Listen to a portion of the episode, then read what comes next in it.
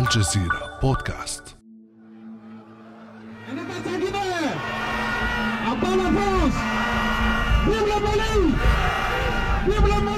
هذه مظاهرة شارك فيها المئات في العاصمة المالية باماكو الشهر الماضي.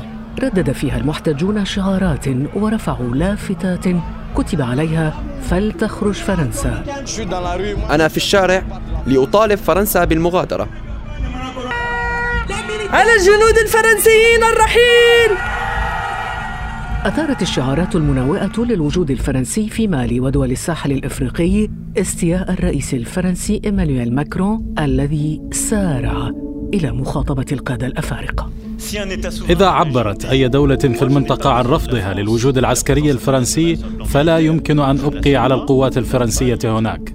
وبعد قمة لمجموعة دول الساحل في قصر مدينة بو الفرنسية التي فقدت سبعة من عسكريها في مالي اتفق المجتمعون على تشكيل قوة جديدة تحت اسم تاكوبا تضم قوات خاصة من نحو عشر دول أوروبية فلماذا تصر فرنسا على تعزيز شرعية وجودها في مستنقع الصراع الإفريقي على الرغم من الانتقادات؟ بعد أمس من الجزيرة بودكاست. أنا خديجة بن جنة.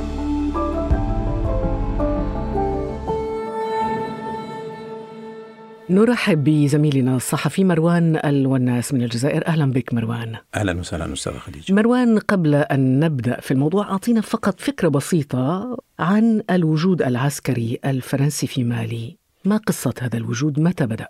القصة بدأت تقريبا في يناير 2012 عندما اقتربت المجموعات المسلحة الجهادية المتحالفة مع مجموعة من المتمردين الطوارق كما يسمون في المنطقة. اقتربوا من العاصمة باماكو. هنا بدأت قصة فرنسا مع التدخل العسكري في مالي في عملية عرفت لاحقا بسرفال يعني نتحدث عن سبع سنوات تقريبا من الوجود الفرنسي في مالي بالفعل أو أكثر؟ بالفعل يعني أكثر من سبع سنوات من التدخل العسكري في مالي في عملية سرفال التي كانت بالمنظور الفرنسي عملية ناجحة لأنها جاءت استجابة لاستغاثة من السلطات المالية وأنقذت باماكو من السقوط في أيدي هؤلاء الجهاديين وأبعدتهم بعيدا نحو أمال. إذا بدأت العملية تحت اسم سيرفال واستمرت تحت مسمى آخر برخان, برخان. نعم. ما الذي حدث منذ ذلك الوقت من 2012 إلى 2020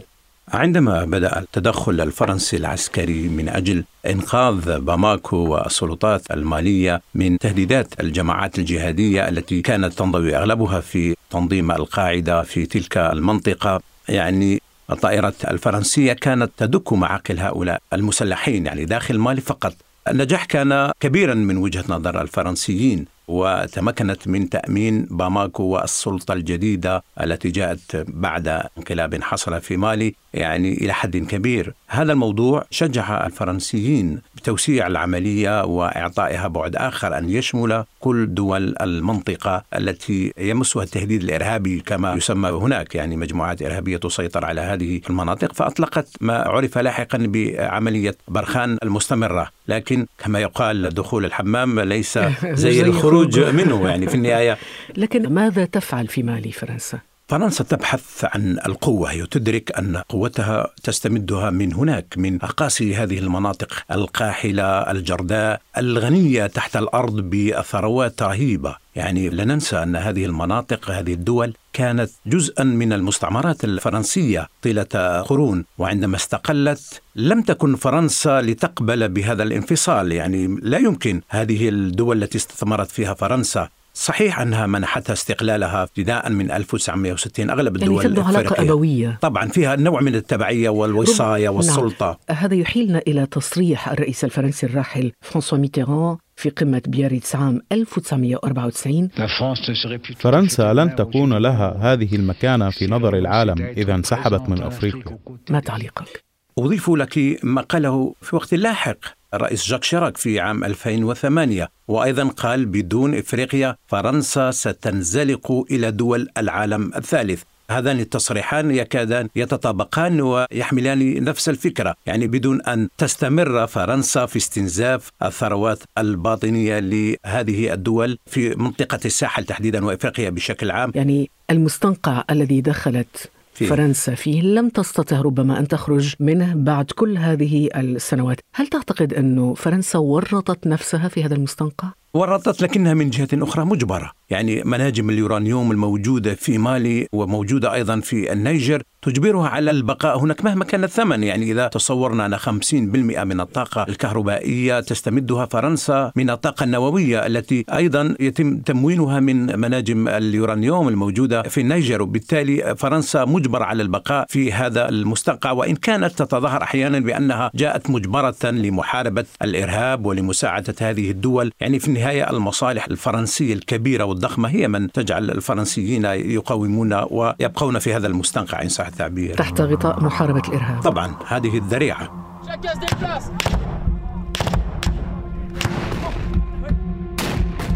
في تلك الليلة وجهت قوة خاصة للمظليين تقاتل الجماعات المسلحة جنوب مالي طلب مساندة خلال عملية عسكرية على الأرض فأقلعت على عجل مروحيتان عسكريتان وما إن اقتربتا حتى اصطدمت إحداهما بالأخرى. ما أودى بحياة ثلاثة عشر جنديا فرنسيا يقاتلون في صفوف قوة برخان الفرنسية. وفي حفل تكريم في العاصمة باريس حمل الرفاق النعوش على وقع الطبول. وبعد أن تلا الرئيس الفرنسي إيمانويل ماكرون أسماء الجنود ورتبهم أشاد بشجاعتهم وبتضحياتهم من أجل فرنسا ومن أجل شعوب الساحل. لقد ماتوا من أجل فرنسا من أجل حماية شعوب الساحل من أجل أمن مواطنيهم.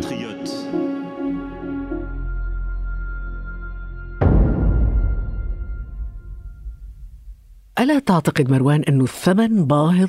الثمن باهظ إذا ما قررنا بالحجم المصالح التي تجنيها فرنسا مما يحدث هناك يعني السيطرة الفرنسية كبيرة في تلك المناطق وأيضا فرنسا تقول ان المنطقة هذه تاريخيا محسوبة علي وأنا من أقمت هذه الدول لا يمكن أن أتسامح أو أن انسحب يعني هو الحق التاريخي إن صح التعبير؟ حق تاريخي وحق الوصاية يعني كانت في فرنسا هناك مؤسسة فرنسا إفريقيا أو إفريقيا الفرنسية يعني نوع من الوصاية أسسها شارل دوغول بقت تلعب دور كبير في إبقاء هذه التبعية بين فرنسا وبين هذه الدول، بالتالي لا يمكن أن نتصور أن فرنسا قد تنسحب مهما كانت التهديدات ومهما كانت المخاطر، غيرت الذرائع وغيرت هذه الحجج في الوقت الحالي بذريعة محاربة الإرهاب، يعني هذه ذريعة تسمح لها بالاستمرار في هذه المناطق. وهل حقق هذا الوجود أهدافه حتى الآن؟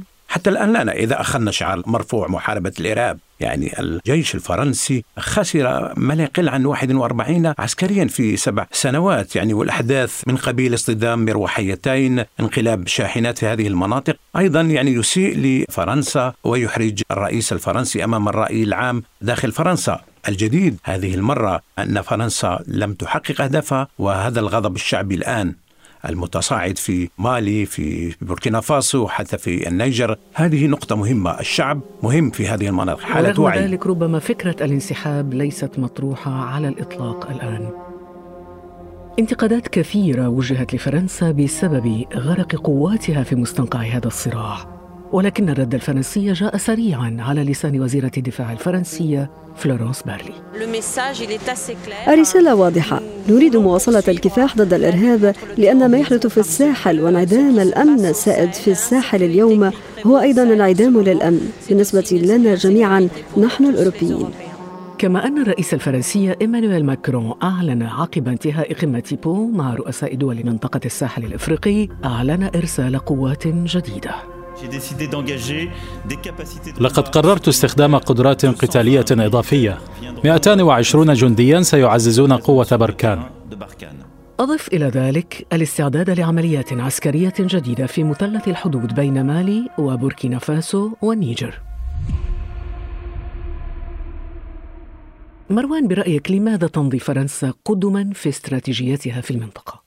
بالحديث عن هذه الانتقادات يعني الجميع يرفض هذه الاستراتيجية. الغضب الشعبي في هذه الدول دول الساحل يقابله أيضا غضب وانتقادات حتى من داخل البيت الأوروبي. لويجي دي مايو نائب رئيس الحكومة الإيطالية صحيح هو حزب شعبوي يتبنى خطابا شعبويا لكنه وصف الدور الفرنسي بأبشع الصفات. قال فرنسا دون أفريقيا لا تساوي شيئا. قال إن فرنسا أفقرت إفريقيا وإنها هي سبب هذه الموجات من المهاجرين الذين يغرق بعضهم في البحر المتوسط وبعضهم يصل إلى سواحل إيطاليا. هذا يحيلنا إلى تصريح الرئيس الفرنسي مانويل ماكرون غالبا ما ينظر إلى فرنسا اليوم على أن لديها نظرة هيمنة ومظاهر خادعة لاستعمار كان خطأ جسيما خطأ ارتكبته الجمهورية. ما تعليق تعليقي أن الفرنسيين يطلقون تصريحات من هذا القبيل هناك. تطور ولو بطيء في هذا الموقف لكن في الحقيقة الجرائم التي ارتكبها الاستعمار وما زال يرتكبها في ظل ما يمكن أن نسميه بالاستعمار الجديد كبيرة. المشكلة أن فرنسا تستمر في ارتكاب الخطأ إلى غاية الآن لكن بأشكال أخرى وأدوات أخرى تبدو أحيانا. ما هي يعني هذه الأشكال؟ أشكال تحت مسمى ذريعة مكافحة الإرهاب هي تستعمر وتتدخل في شؤون دول يعني تكون وراء حركة تمرد تكون وراء انقلابات في وقت مضى كانت حتى تتورط بشكل غير مباشر في اغتيالات. بوب دينار مثلا في جزر القمر يعني هذا المرتزق الفرنسي يعني قتل رئيسين أطاح برئيسين يعني وكأنها فعلا نحن في مزرعة خلفية أو حديقة خلفية تعبث فيها فرنسا. هذا هو المشكل. يعني فرنسا إرثها ثقيل وماضيها لنقل أسود في يعني هذه المناطق. أو لنقل مرحلة ما بعد الاستعمار هي امتداد للاستعمار التقليدي صحيح. عبر تبعية السلطات صحيح. لأن فرنسا لم تسلم. لم تسلم يوما أنها يمكن أن تتخلى عنها باعتراف رؤسائها لا يمكن أن يكون لفرنسا هذا الوضع وهذه القيمة إن تخلت فعلا عن هذه الدول الإفريقية. منها تستمد قوتها الاقتصادية والعسكرية ونفوذها.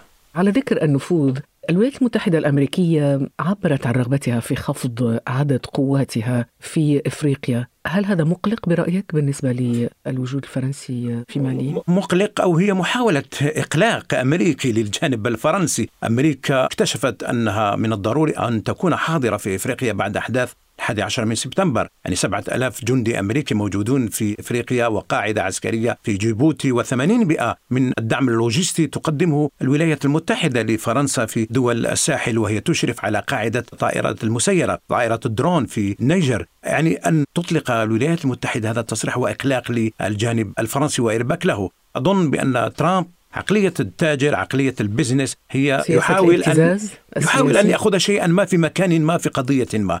لكن أن ينسحب بشكل كامل هو أصلا لا يرسل جنودا على الأرض. يعني مجرد فنيين متعاونين. يعني مبدأ الآن في الولايات المتحدة لا يمكن أن نتسامح مع إرسال جندي أمريكي. يمكن أن يتعرض للقتل أو لإطلاق رصاص.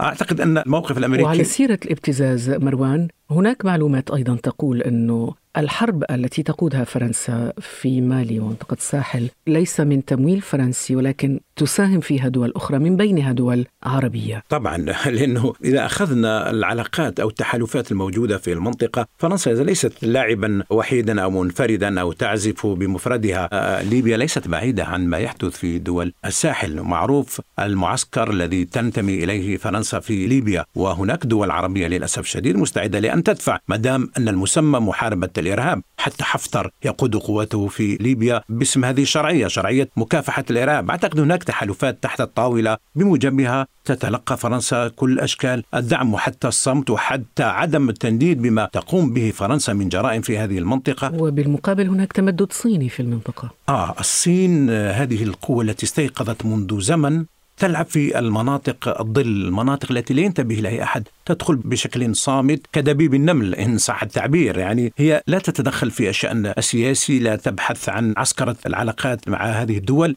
تلعب في الجانب الاقتصادي تحديدا. الآن نتحدث عن أن 12% مثلا من الإنتاج الصناعي في إفريقيا تقف وراءه الصين يعني حجم التبادلات التجارية بين الدول الإفريقية والصين ارتفع بشكل كبير جدا في السنوات الأخيرة. أيضا دخول الصين لهذه المناطق يعطي أمان وضمان لشركات أخرى. تقول ما دام أن رأس المال الصيني متواجد هنا. أكيد هناك ضمانات ربح وهناك أمان. يعني الصين تلعب في هذه الخلفية البعيدة عن أي دور عسكري أو نفوذ أو بحث عن مواجهة عسكرية مسلحة. على عكس الموقف الفرنسي في هذه المنطقة. حتى روسيا الآن بدأت لاعب في هذه المنطقة يعني قمة سوتشي في أكتوبر الماضي قمة روسية إفريقية. هذا أيضا مخيف لفرنسا. عقدت اتفاق عسكري مع النيجر اتفاق اقتصادي مع تشاد باعت 12 طائرة مروحية للنيجر يعني كل هذا التحرك أكيد يقلق فرنسا ويقلق ماكرون الذي جمع على عجل قادة الدول الخمس في وهذا ربما يجيب مروان على السؤال الأخير هل ستنسحب أو تفكر فرنسا في الانسحاب من مالي؟ أعتقد إنه كلامك يؤكد بما لا يدع مجالا للشك إنه لن تترك فرنسا مجالا لمنافسين آخرين في هذه المنطقة. صحيح يعني هناك مثل جزائري يقول اللي حب الورد يصبر على شوكه يعني شوكو. صحيح خديجة. مروان والناس شكرا شك. جزيلا سعدت بوجودك معنا. وأنا كنت أسعد الناس أنني موجود معك في هذه الحلقة وفي هذا الاستوديو. شكرا جزيلا لك مروان. معف. بارك الله فيك. كان هذا بعد أمس.